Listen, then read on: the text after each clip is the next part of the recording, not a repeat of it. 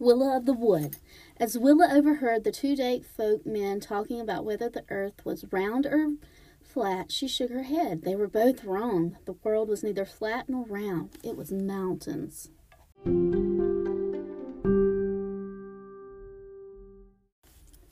Willow is a member of the Farron clan, an ancient people who've lived in the Great Smoky Mountains since the beginning of time. But the world is changing and their population is dwindling, and the Farron are losing their connection to the old ways. Check out Willow of the Wood today at Cherokee Middle School.